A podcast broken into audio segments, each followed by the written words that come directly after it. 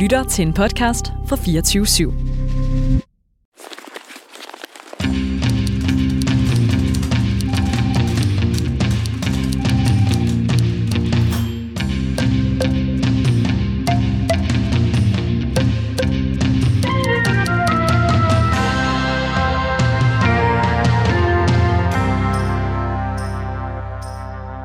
Velkommen til programmet øh, Gamle Aviser, hvor vi øh, dykker ned i uh, uaktuelle historier og gør dem aktuelle igen.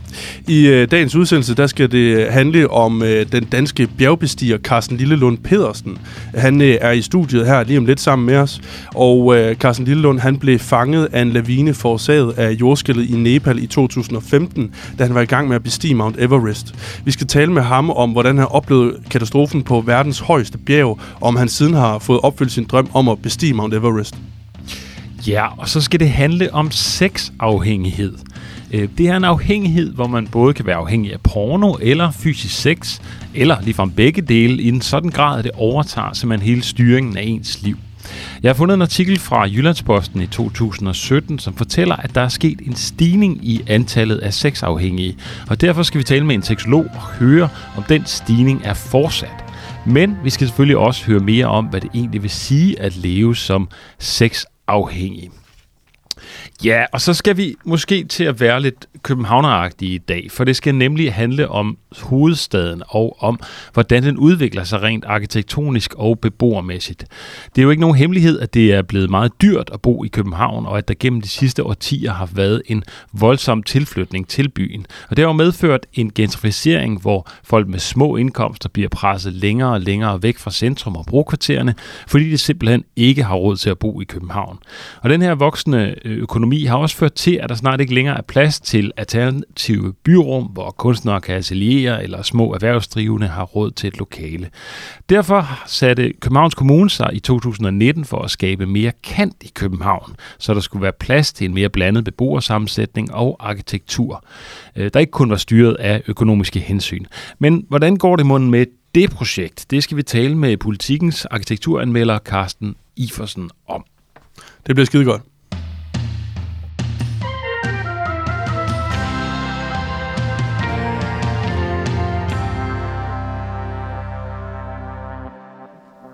Yes, og øh, nu skal det handle om, øh, det lykkedes øh, den danske bjergbestiger Carsten Lillelund Pedersen at bestige Mount Everest. Fordi jeg sidder her med en øh, avisartikel øh, fra øh, Politiken, øh, hvor rubrikken den lyder, skal jeg blive, eller skal jeg gå? Jeg læser op fra artiklen her. 45-årige Carsten Lillelund Pedersen var på vej op på Mount Everest, da jordskælvet i Nepal udløste en lavine. Alligevel valgte han at blive på bjerget i håb om at fortsætte ekspeditionen og nå toppen, men efter knap en uge opgav han drømmen. I seks dage har Carsten Lillelund Pedersen ventet. Ventet på verdens højeste bjerg for at få at vide, om man kan fortsætte mod bjergtinden. Et mål, der efter sidste uges jordskæld i Nepal nu har vist sig umuligt at nå. For det voldsomme jordskæld, der i skrivende stund har kostet 7.000 mennesker livet i Nepal, udløste også en lavine på bjerget Mount Everest. 17 mennesker blev dræbt og 61 såret. Ulykken betød, at turene op ad bjerget først blev sat i venteposition og nu er helt aflyst. Efter lavinen ble, bliver 45-årige Carsten Lillelund Pedersen dog stadig ved med at håbe. Mens jeg vender på svar om bjergbestigningen kan fortsætte, taler vi sammen over en Skype-forbindelse. Lige nu er vi i stillstand, hvor vi venter på at få at vide, om vores tur er aflyst, så tid, det har jeg. Men heller ikke denne gang har Carsten Lillelund Pedersen lykken med sig. Bjergbestigeren på Mount Ever- bjergbestigningerne på Mount Everest hedder det, er aflyst, og han er nu på vej ned ad bjerget. Indtil videre er planen at hjælpe de lokale med skaderne efter jordskældet i en mindre landsby. Everest 2015 har været en skuffelse, men jordskældet har været en kolossal tragedie for Nepal, skriver han på Facebook. Og øh, nu kan vi altså så byde velkommen til dig øh, her i studiet, Carsten Lillelund Pedersen. Øh, velkommen til. Tak skal du have, og tak fordi øh, jeg må komme ind. Selvfølgelig. Det er vores fornøjelse. Øhm, du må altså opgive håbet om at bestige Mount Everest øh, tilbage i 2015, og det er jo på en meget tragisk og altså en katastrofal baggrund.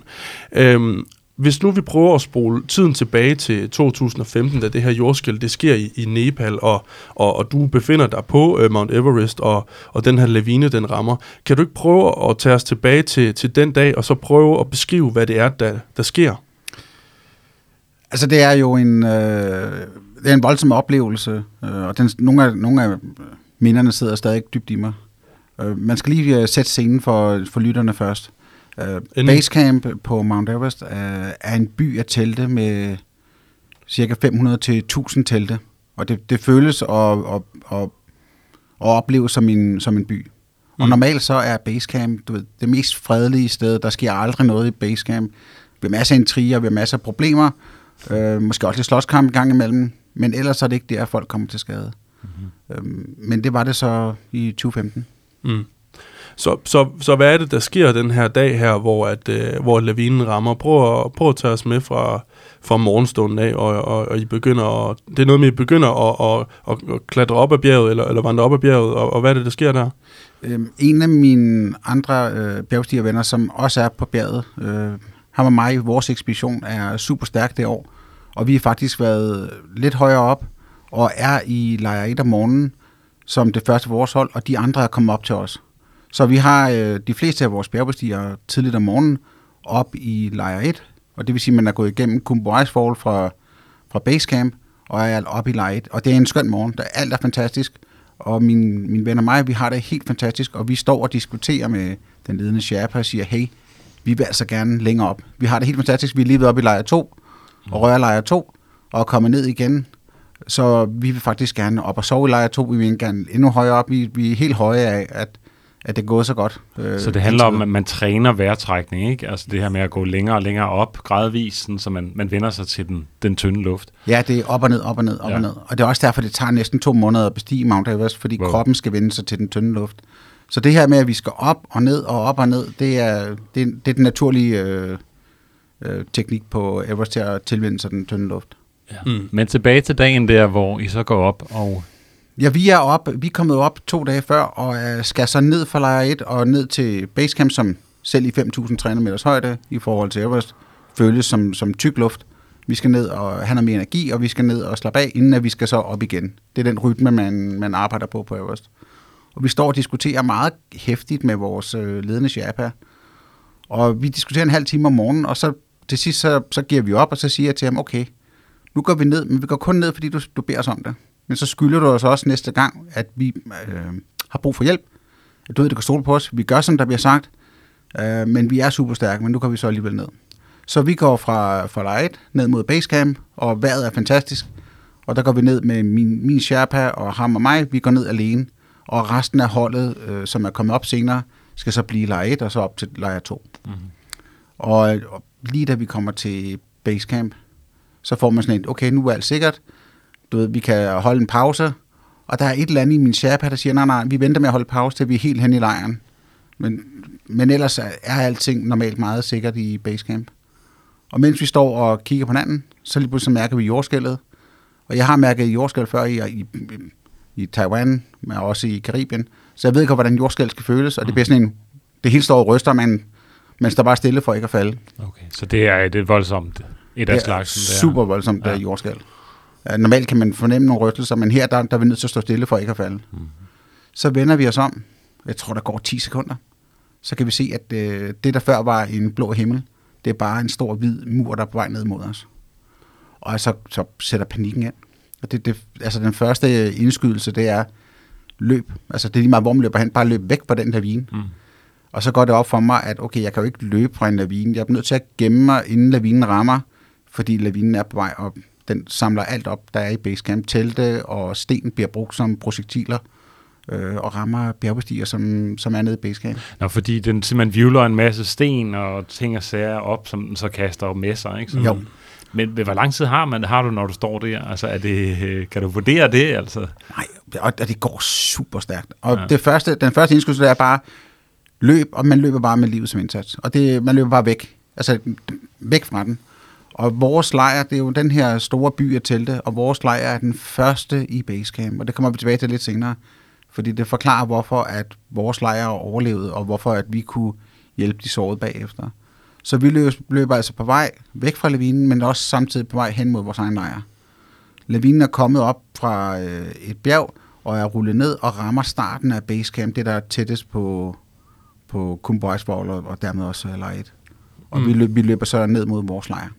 Som er i den anden ende, eller? ja, som er i starten Ja. af, af basecamp, derfor når man kommer op. Okay. Det der øjeblik, altså, øh, det lyder som om, at, at, at, du, at du står, øh, I står stille for at, ikke at falde, da jordskælvet det rammer, og så, hvad, hvad sker, hvornår får du så øje på øh, lavinen? Der Altså, går, hvornår? vi vender os om, så går der et par sekunder, så bliver det fuck, og så løb. Og altså, hvad, hvad er det, du ser i det øjeblik? Jamen det, vi, der har jo været blå himmel, der har været fantastisk vejr, alt har været fint, der været en stille dag, altså smuk dag, der er mange smukke dage på Everest. Øh, og, og på 10 sekunder, så er det erstattet af en mur af, af sne, der er på vej. Mm.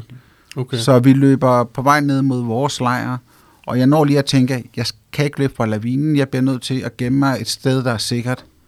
Så en lille stensætning, der er sat op af Sherpaerne, hvor de beder til, til, til bjergguderne, der gemmer mig bagved. Og så kommer lavinen henover, lige der jeg får gemt mig bag ved stensætningen. Og den skubber også luften væk foran en. Mm-hmm. Så følelsen er lidt. Jeg når ikke at tænke, at nu dør jeg, men jeg når at tænke, hvis det her det bliver meget værre, så kan jeg ikke trække vejret.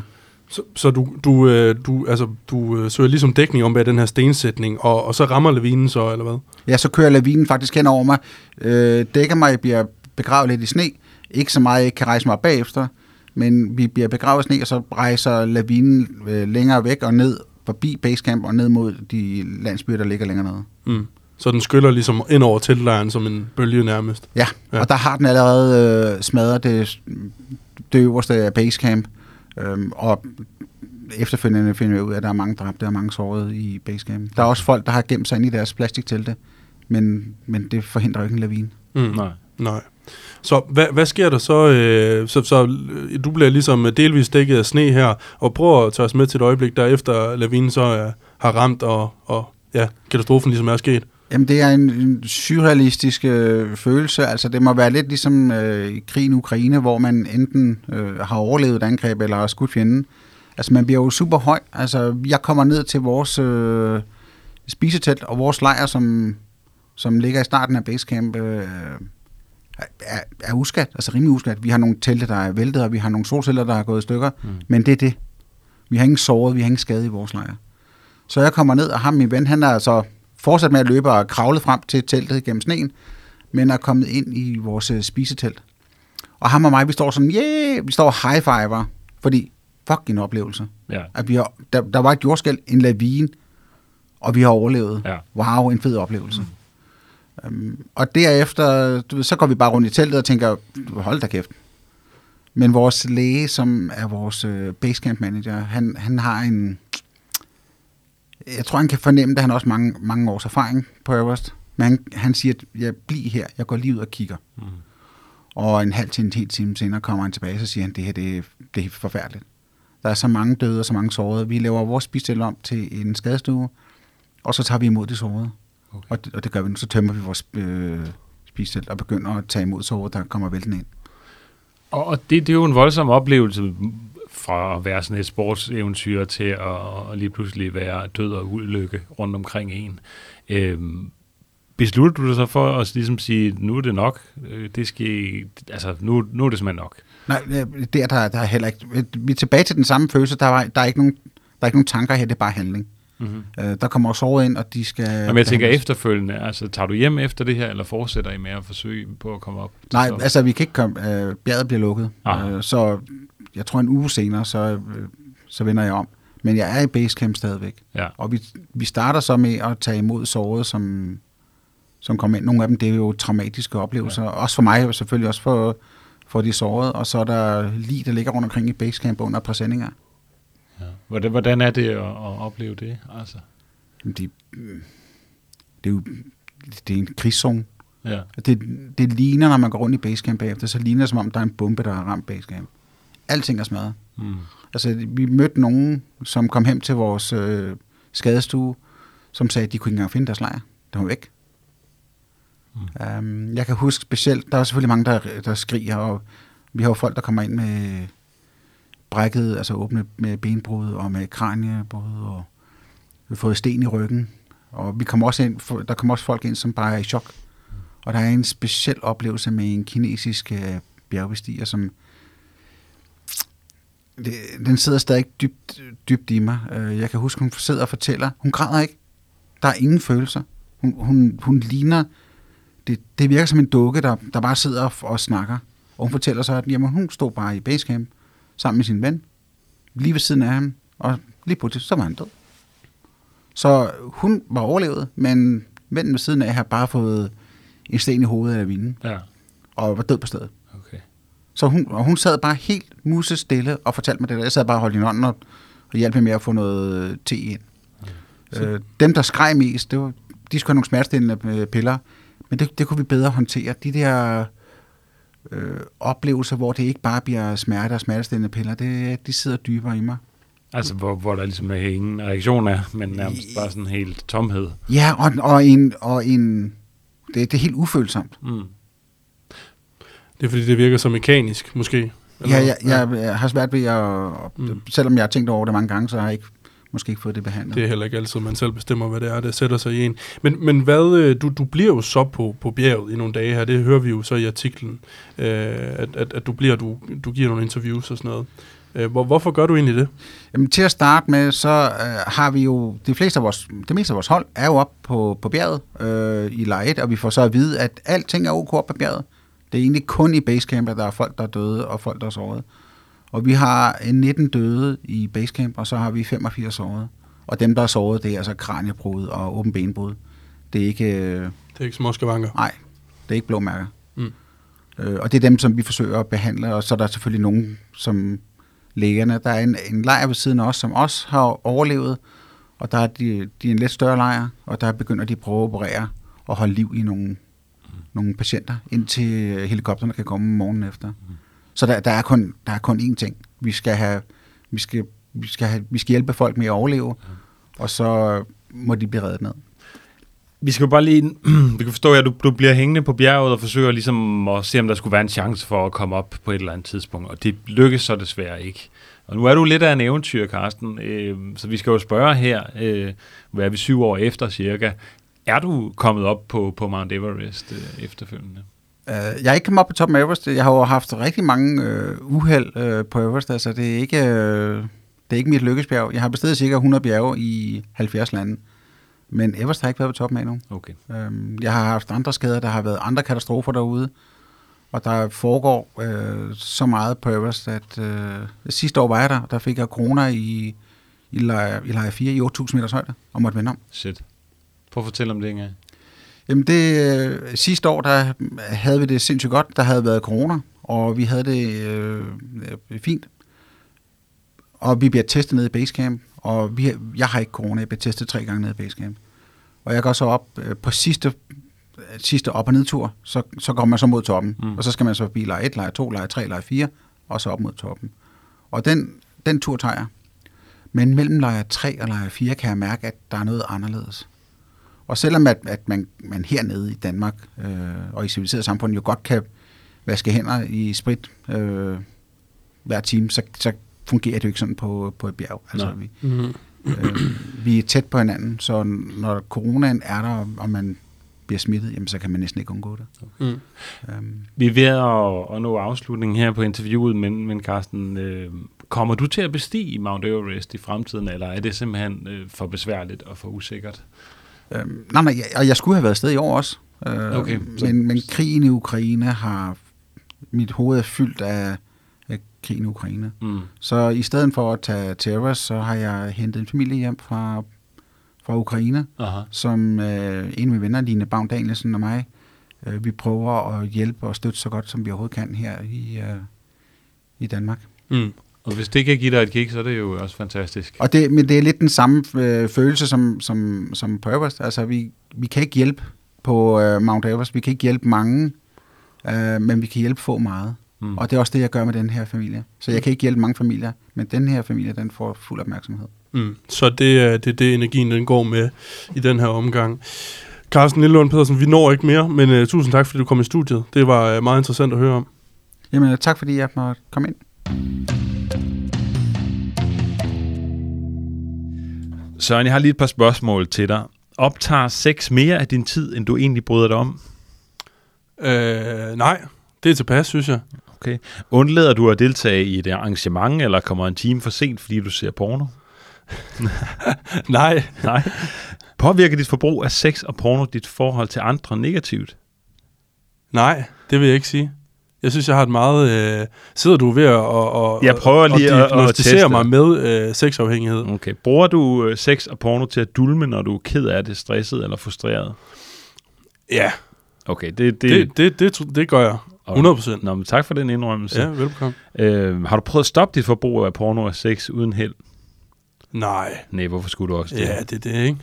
Alright. Men det er, altså, det er nogle af de spørgsmål, man kan stille øh, for at finde ud af, om man er sexafhængig. Ja, Øh, spændende. det er jo en afhængighed, hvor man både kan være afhængig af porno eller fysisk sex, eller begge dele, i en sådan grad, at det overtager styringen af ens liv. Og jeg har jo fundet den her artikel fra marts 2017, øh, som fortæller, at der er sket en stigning i antallet af sexafhængige, og det skal vi jo øh, tale med en seksolog, Tanja Glykstad, om.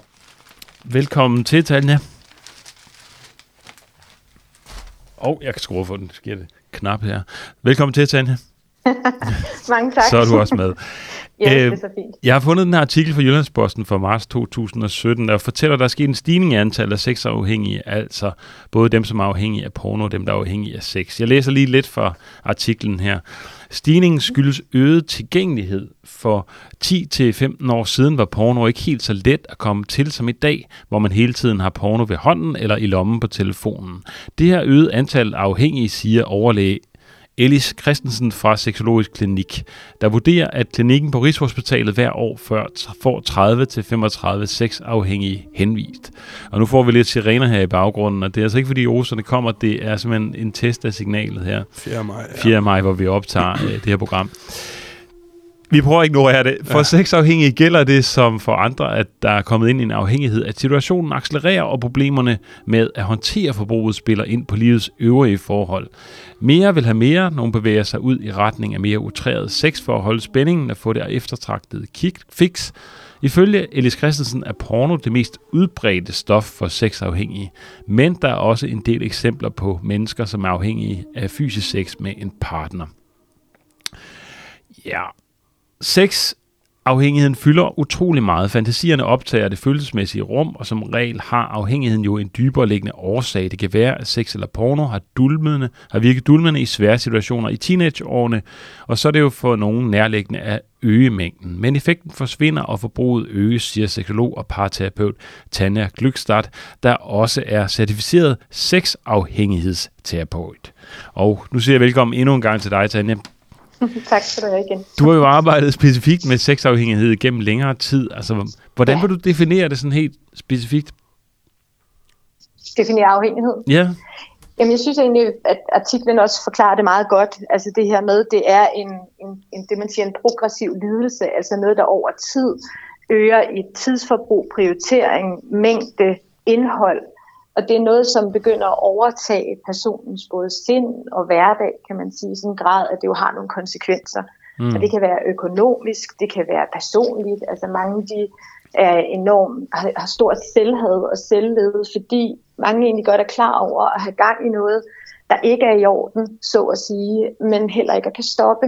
Så der er også enormt meget skam forbundet med det. ja. Og det, det det her også er, og, og det som vi egentlig kan bruge vores seksualitet til, hvor det også bliver en afhængighed, det er, at det er jo en form for selvmedicinering for rigtig mange. Altså det kan være en flugt fra virkeligheden, for det, der er svært i livet. Det kan være konflikter. Mm. Det kan være nogle ting fra tidligere, som jeg ikke selv har erkendt, der, at der er i, i mig, så at sige, sådan rent følelsesmæssigt. Noget, der måske er for ubehageligt for mig at forholde mig til. Det kan jo også være igen tilbage til noget fra fortiden, mm.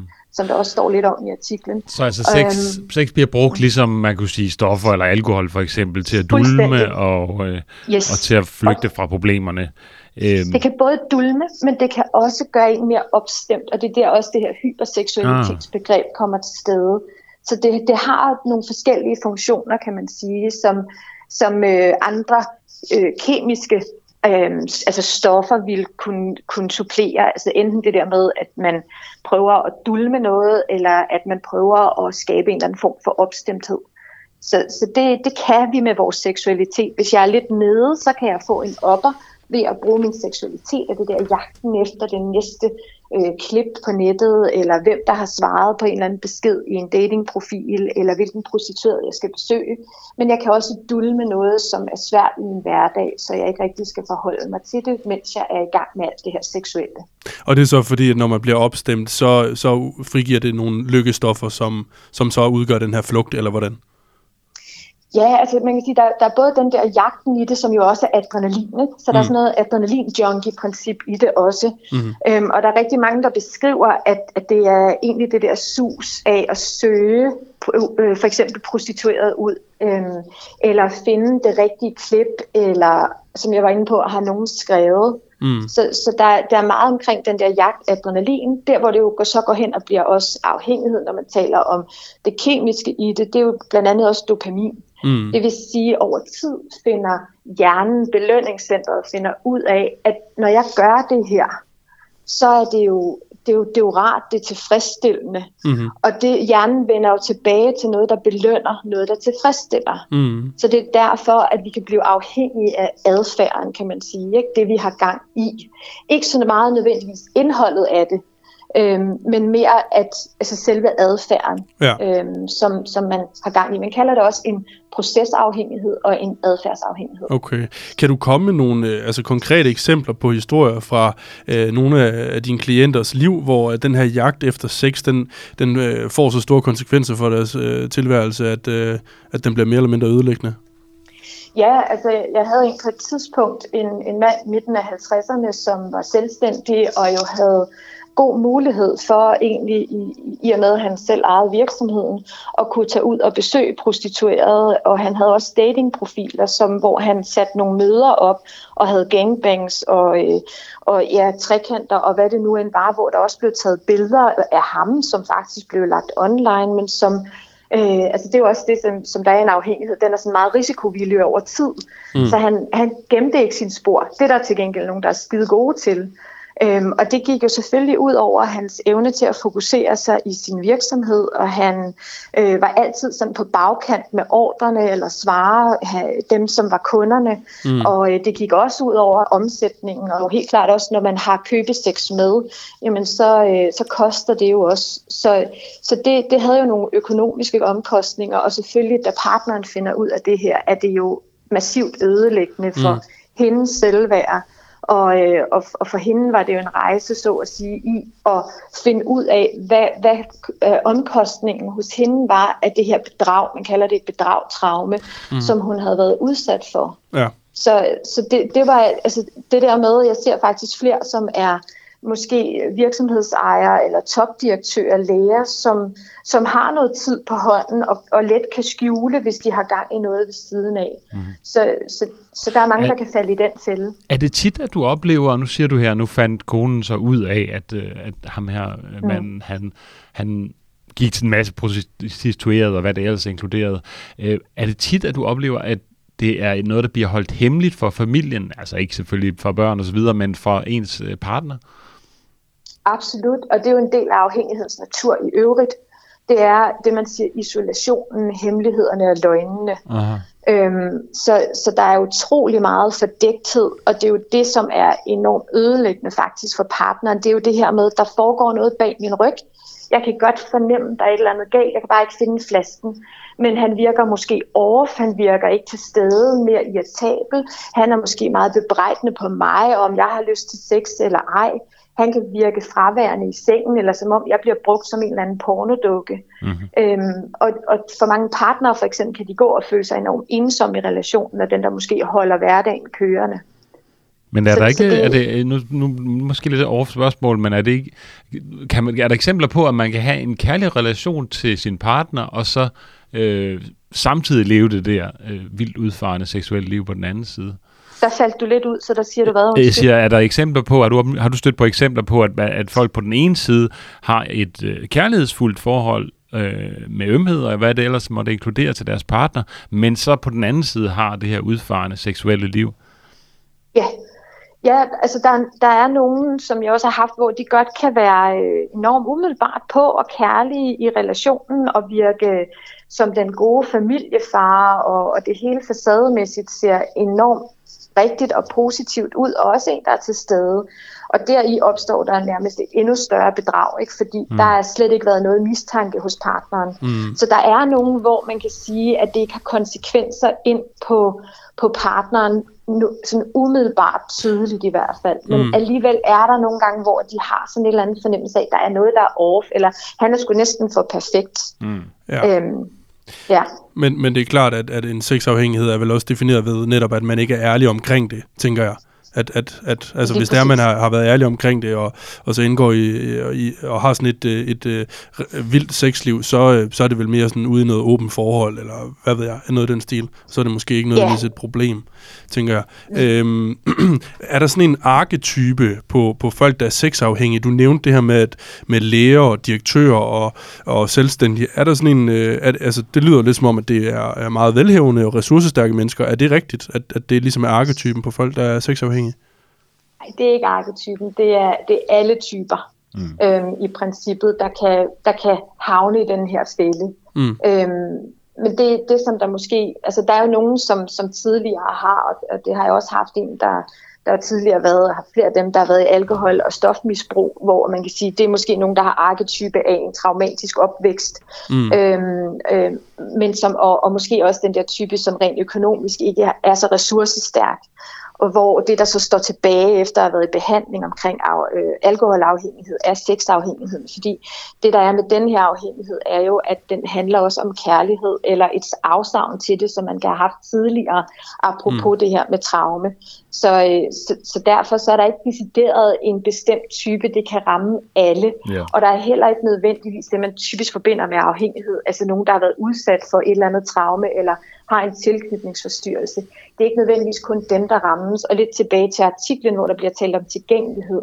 Altså det her, den der massive mængde af porno, vi har med os i lommen i princippet, gør jo, at mange havner i den fælde, og også tidligt bliver øh, eksponeret for det i både barndom og ungdom faktisk. Fordi det, der er meget seksuelt materiale, og der er lavet undersøgelser på det, hvor at, at en blandt andet siger, at en tredjedel af alt det materiale, der er på nettet, er seksuelt, altså mainstream produceret porno, der er lavet for at vække tilfredsstillende seksuelle følelser. Og prøv at mm. forestille dig det, hvis I tager jeres telefon og kigger på den, så en tredjedel af det indhold, det er seksuelt. Ja. Så, så der er nogen, der bliver fanget i det, som ikke, som jeg siger, har nødvendigvis den der typiske profil af det.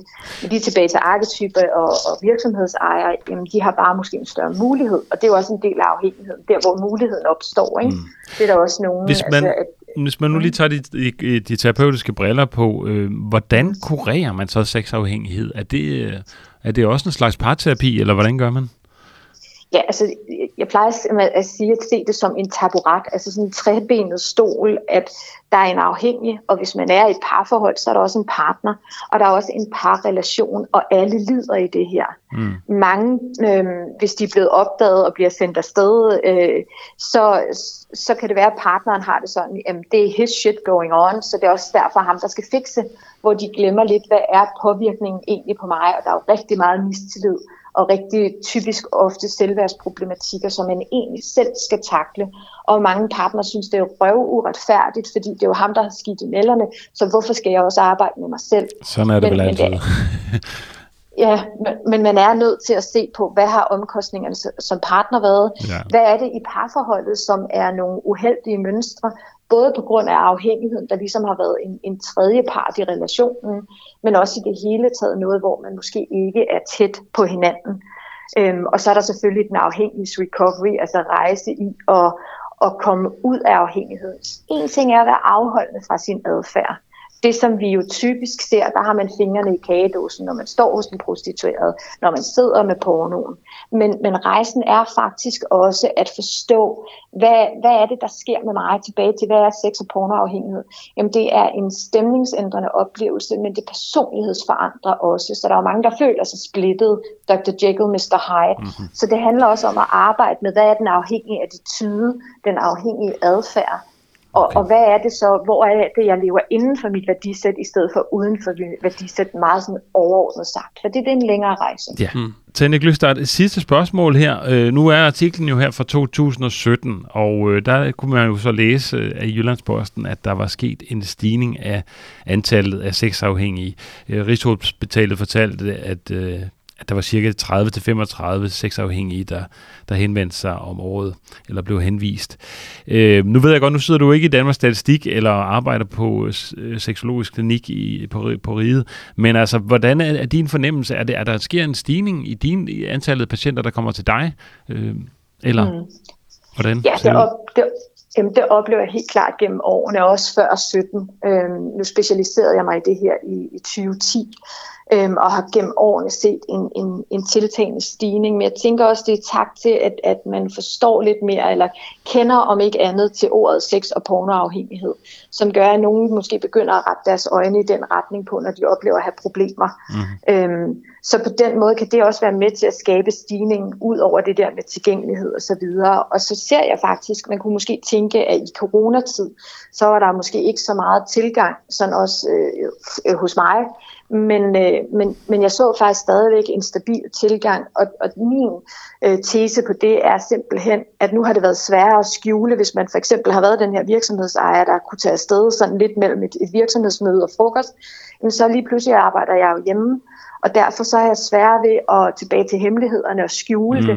Jeg er svær ved at skjule det her, og så bliver jeg måske mere irritabel, min partner bliver måske mere mistænksom, og lige pludselig så blæser det af pinden, og Klar. så er det partneren, der bliver mistænksom og begynder at tjekke, og så finder ud af noget, og så, så starter det Super. Eller også har man siddet og kedet sig så meget under corona, at man simpelthen har kommet til at se alt for meget porno. Det kan jo ske. Det er der også nogen af. Ja, Tusind tak, fordi uh, du var med til Anne Gløgstad. Du er seksolog og afhængighedsterapeut. Uh, tak, yes. fordi du var med.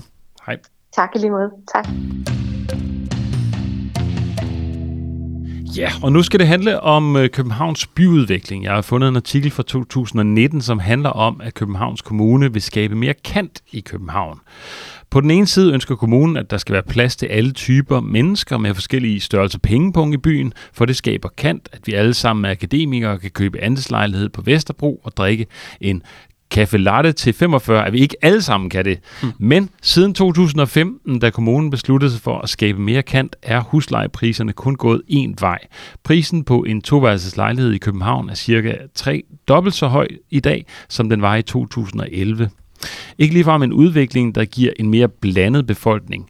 Kommunens definition af kant indebærer også en idé om noget eksperimenterende om at give plads til anderledes bygge, bygningsprojekter, der kan fremstå ureguleret og utæmmet.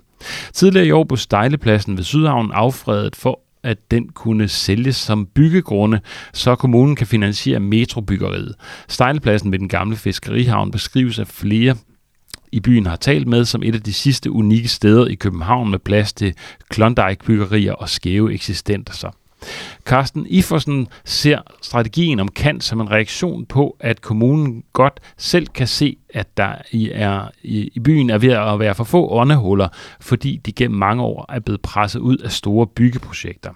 Han er arkitekturredaktør på Politikken og forfatter til den nylig udkommende bog Kapitalen, hvor han kritiserer, hvordan byudviklingen i København de seneste 30 år er blevet formet af kortsigtede investeringer og tror med at skabe en by udelukkende for dem, der har råd. Byens succes er ved at bide sig selv i halen. Man skal finde steder, hvor folk kan bo, og det går ud over alt, hvad der er åndehuller og fripladser, siger han. Og det var altså i 2019. Så spørgsmålet er jo, hvordan det ser ud i dag. Carsten Ifersen, velkommen til. Tak skal du have. Hvis vi lige kunne starte med at, at prøve at definere det her begreb kant. Altså, hvad vil det sige, at byen skal have mere kant? Ja, det er et lidt sjovt begreb fra, fra et byudviklingssynspunkt, fordi det er jo det modsatte af byudvikling. Det er jo nærmest byafvikling, når mm. man taler om, om kant. Øh, jeg tror, altså vi taler ikke om, om vandkanter eller kantzoner, mm. øh, som, som jo ellers også er noget, med, der bliver designet løs på.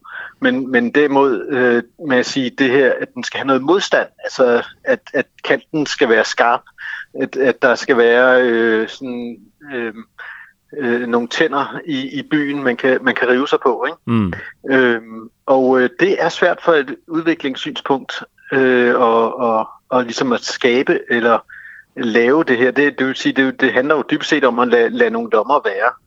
Øhm, ja, så det hele ikke er nybyggerier og, øh, og gennempoleret ja, og altså, velfriseret.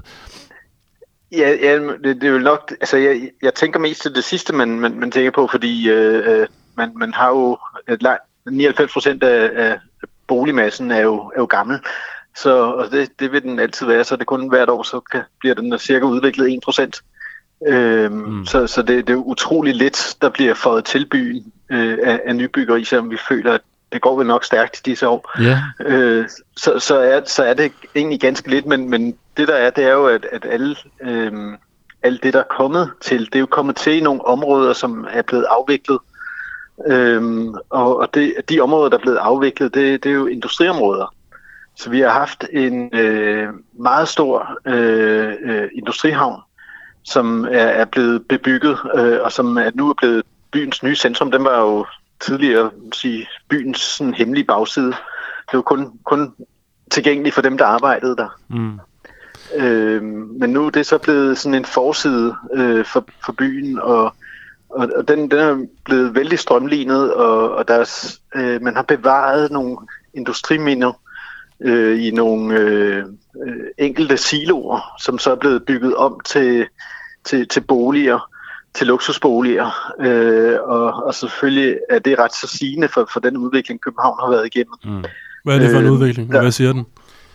Altså, at med, den er gået fra at være en, en industri øh, arbejderby til at være en øh, nu sådan velhaver og akademikerby, som, som det bliver beskrevet. Altså det, og, og, og det særlige er øh, boligmarkedet, der, der har styret øh, finanskapitalismen omkring øh, udviklingen af byen, der har styret den udvikling Mm. øh, som, som jo er sådan en forfinelse øh, og, og en fordyrelse i, i højeste grad af, af byen.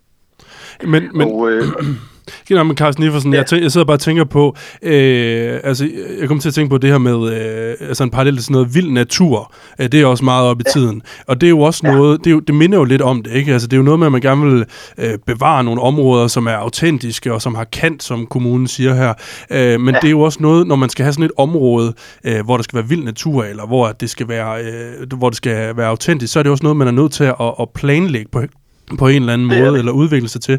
Men, men det lyd, altså i artiklen her, der lyder det jo som om, at, at det er slet ikke muligt. Altså der er et eller andet indbygget paradoks i det her med at, øh, at planlægge sig til øh, et, øh, et område med kant. det er det jo også. Prøv at fortælle Så det, men man, man, man, man kan sige, altså man, man, man kan undlade, øh, man, man, man, kan, man kan planlægge og sige, at her planlægger vi ikke. Ja, her gør vi ikke noget. Øh, Øh. Mm.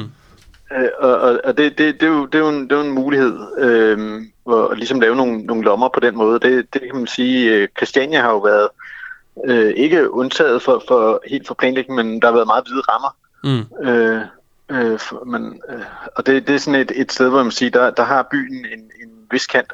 Og man Mm. skal jo også huske på, altså, at, at det her øh, øh, kantbegreb, altså det, det ligger jo, så tænker man sådan ofte på, på den gamle by, ikke? Mm. øh, og, og, og på, på en, en social armod, som, som altså også fulgte med i, i hælene på, på arbejderbyen, og ikke mindst en sterot, mm. øhm, som, som jo egentlig altså ikke er atroværdig, men, men som til gengæld øh, mindes med, med sådan en vis romantik. Mm. Øh, men, men altså, man sige, der, er- der er mange, der gerne vil have det gamle Vesterbro tilbage, og nu er det hele blevet kaffe latte, og hvad vil, hvad vil jeg, men, men, men, det, men, men det gamle Vesterbro øh, var altså et hårdt sted. Mm. Øh, det, det var, og det, der er jo stadig reminiscenser, man jeg sige, der, der er jo stadig Maria Kirke, Der er masser af er pusher stadig- og narkomaner, øh, og præcis. også øh, kvinder, der og trækker og sådan noget. Ja. og, og, og livet deromkring. Og, og man kan sige, øh, altså det, det, det, det, der er vigtigt, det er jo det, at man, man, øh, man vil gerne have en by, der kan det hele. Ikke? Vi vil gerne bo nogle steder, hvor, hvor der ikke er, er, er nogen, der bliver holdt ude. Øh, og det kan man sige, udviklingen den er jo kommet til sådan uforvarende. Alene det, at byen er blevet lækker, øh, har gjort, at, at, den, øh, at den er blevet så attraktiv. Øhm, Hvis, og- hvis, hvis du og- nu skulle, øh, og Carsten, det er for dyr. Ja, hvis Ja. du nu skulle tage, øh, altså dømme i forhold til det her, nu, nu i 2019 siger kommunen, at de gerne vil have mere kant, det vil de gerne skabe, det sætter ja. Sig for. Hvordan går det med det, altså her øh, tre år Jamen, senere? øhm, jeg, vil sige, at det, jeg tror, vi står i fuldstændig samme situation, som vi gjorde for tre år siden. Okay. Der, det, det, det er ikke sådan, at man, man kan mærke den, den store forandring. og, Øh, og hvad jeg skyldes det så? på- Altså, er det, er det, er det mangel på viljen til det, eller? Det tror jeg ikke. Altså, jeg, altså kommunen er... Øhm, så det, det er også sådan lidt, altså kommunen, kommunen er jo ikke eneherske. Nej. Hersken. Det, det, der, der, der, alle, der ønsker at udvikle i København, er jo med ansvarlige. Det er vores pensionskasser, det er os alle sammen, der, der gør det her. Ikke? Mm. Fordi vi sparer penge op i pensionskasser, og pensionskasserne de sætter de penge de steder, hvor de er sikrest. Det er det i byudvikling i København. Der er der et sikkert afkast på pengene. Mm. Øhm, og, og, og så vi, vi er altså alle sammen med, fordi vi er lidt uinteresserede i, hvor, hvor, hvad de egentlig gør med vores pensionsopsparing, bare de kommer ud i den anden ende rigeligt fordoblet. Aha. Så, så, så øhm, hvis vi havde været lidt mere interesseret i, hvad det, hvad det er, de går og gør, så, så, så er de ikke meget bedre nemlig end Blackstone og de andre, som de også bare går og slår en mønt af, af byens udvikling. Mm. Og, og, og så er det altså, vi, vi, vi ender med, med sådan en hel masse små tiltag alle steder, hvor det hele bliver lige lidt finere, lige lidt dyrere. Og, og kommunen øh, har, har nu taget et, et tiltag, hvor de vil have borgerne til at øh, hvad det hedder, tage, tage billeder af byens sjæl. Og det er meget det her, hvad, hvad er det, der er ligesom umisteligt? Ikke de fredede bygninger, for dem kender vi, og dem, dem, de kommer ikke til at forsvinde. Men de her i, i en anden skala, de små huse, for eksempel Slagtergården, som jo forsvandt, for, fordi opstanden mod nedrivningen kom for sent. Mm. Øhm, når, når, når først lokalplanen er øh, vedtaget, og det hele kører, og der er nogen, der har investeret en masse penge. Men, men, øh, men kan de ikke så- sige inde på kommunen, altså nu prøver jeg lige at være lidt løsningorienteret, kan de ikke sige, Ja. øh, når, når, når der laves nybyggeri, jamen så skal der være et kulturhus for eksempel, og der skal være så og så meget grønt område, øh, og der skal være noget, man lader stå tomt, øh, og, og hvor der kan være sådan lidt Jo, altså, men der, der, der, er noget, der er noget, der skal være uudviklet, der er noget, der skal stå tilbage i ruin. Det er jo det.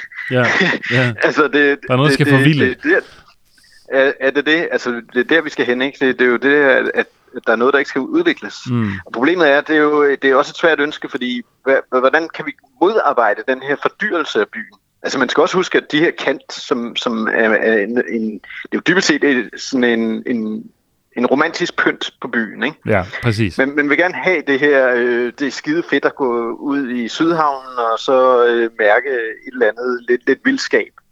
Så længe man kan komme derud med og- metro, ikke? Altså.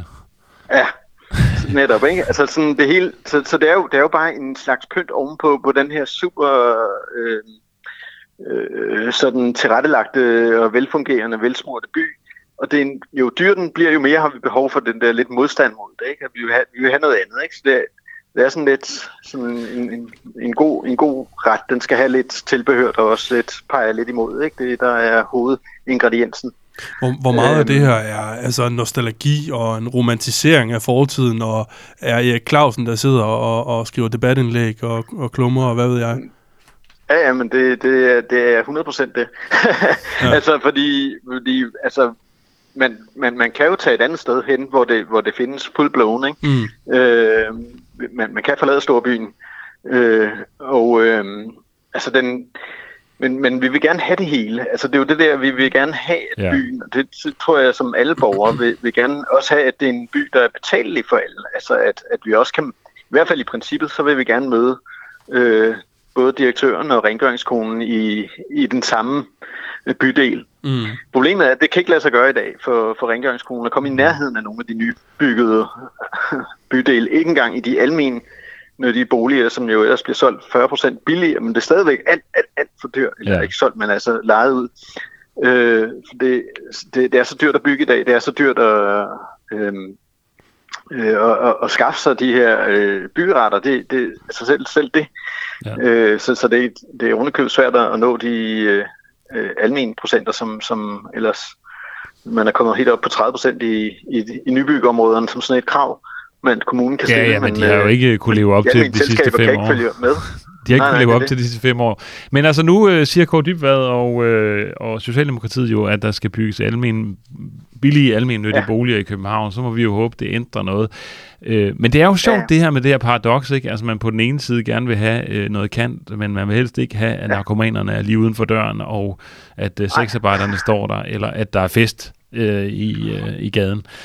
Øh, så, det, er, det er sindssygt dobbelt, og, og altså det, det, det, alle, alle har det jo, altså det er jo ligesom drømmen om altanen, alle, alle vil have en altan, de bruger den ikke, når Ja. de får den.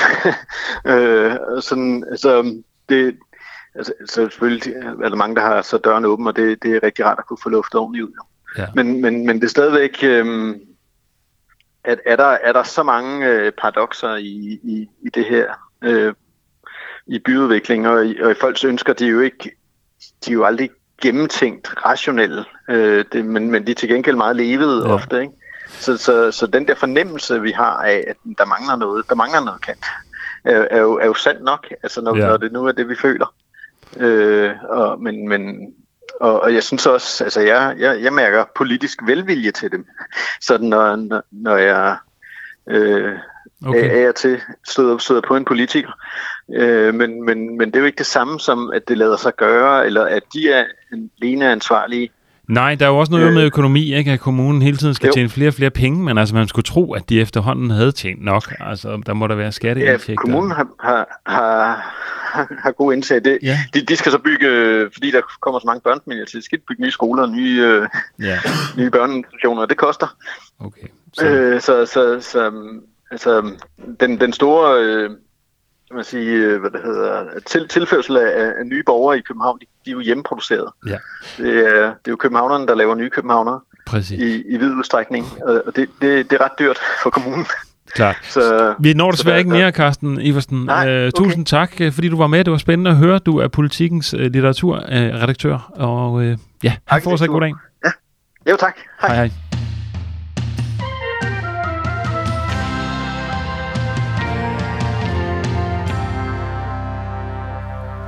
Yes. Det var, hvad vi havde på programmet i dag. Det var det. Hvad, øh, hvad har du hæftet, hæftet dig ved ved programmet i dag, Adam? Øhm, ja, altså hvis vi skal konkludere sådan lidt op på de interviews, så kan vi jo sige, at Carsten Lillelund Pedersen der, øh, vores bjergbestiger, jamen han skal altså ikke øh, til Mount Everest lige forløbig. Nej. Han, han inviterede os efterfølgende med på, øh, på en bjergbestigningstur. Det må vi se, hvad det bliver til. Den hænger lige i luften øhm, lidt endnu. Sexafhængighed mm-hmm. var der... Øh, vist nok en fortsat stigning, kunne man fornemme på det, seksolog. Ja, det er jo klart, hun kan jo ikke give et, altså et ekspertsvar på den måde, i og med, at hun jo ikke har det fulde overblik, men det var i hvert fald hendes øh, oplevelse, at øh, der var sket en stigning i antallet af sexafhængige. Ja. Så. Og hvis vi heller ikke helt afklaret, om du var sexafhængig. Øh, det synes jeg, vi gjorde, og jeg synes, det var et, øh, et nej. Men, det er, okay, øh, men det er jo måske bare mig, men ja. jeg, jeg er glad for, at vi også fik det ud i radioen, ja. øh, at, øh, og, og du ikke lige havde advaret mig på forhånd. Nå, men du skal glæde dig til næste afsnit, Adam. Lad mig bare sige det på den måde. man kan jo ikke lave en test på forhånd. Nej, det øh, Nej, Spøj til side. Øh, jeg synes også, det var super spændende at høre øh, Carsten øh, Ifersen øh, fra Politikken af, arkitekturredaktøren der. Mm-hmm. Ham kunne vi sagtens have brugt øh, meget længere tid på. Altså, det synes jeg faktisk, vi kunne på, på dem alle sammen, det kunne vi. vil jeg sige. Øh, Men vi har jo kun en time at gøre godt med. Det havde vi. Øh, jeg synes, det, det, der var mest interessant ved det interview der med, med øh, arkitekturanmelderen fra Politikken, det var det her med, at øh, det er faktisk kun 1% øh, af, af, af bebyggelsen i byen, som bliver øh, altså som som ligesom bliver som står helt nybyggeri. Ja, præcis, som bliver som er nybyggeri, ikke? Ja. Altså det fordi jeg synes det fylder helt vildt meget det bybilledet. Overalt, ja. Og jeg synes at alle jeg taler med synes også det fylder meget bybilledet. Ja. Uh, så men det er jo ja, det, det, det, så det var jeg virkelig overrasket over. Men så sker der jo virkelig også store renovationer øh, rundt omkring, og lige pludselig så står der sådan helt mm. øh, nybyggeri øh, midt i, i Nordvest eller øh, Vesterbro, og så undrer man sig jo virkelig over det. Ja. Øhm, det er klart. Men altså, øh, nostalgi er noget mærkeligt noget. Øh, Ja, vi kommer også bare til det, vi kan at, øh, at være øh, nostalgiske omkring, øh, eller mine børn kommer til at være nostalgiske omkring deres, mm. denne her, sådan som byen ser ud nu, ikke? Mm. Altså, og spørgsmålet er jo, hvordan det ser ud om, om 20 år. Om det mm. finder vi ikke ud af i dag, men det må blive et fremtidigt afsnit af Gamle Aviser. I hvert fald øh, var det, hvad vi havde at byde på i dag. Det var det. Så øh, vi siger tak herfra. Tak, fordi I lyttede med.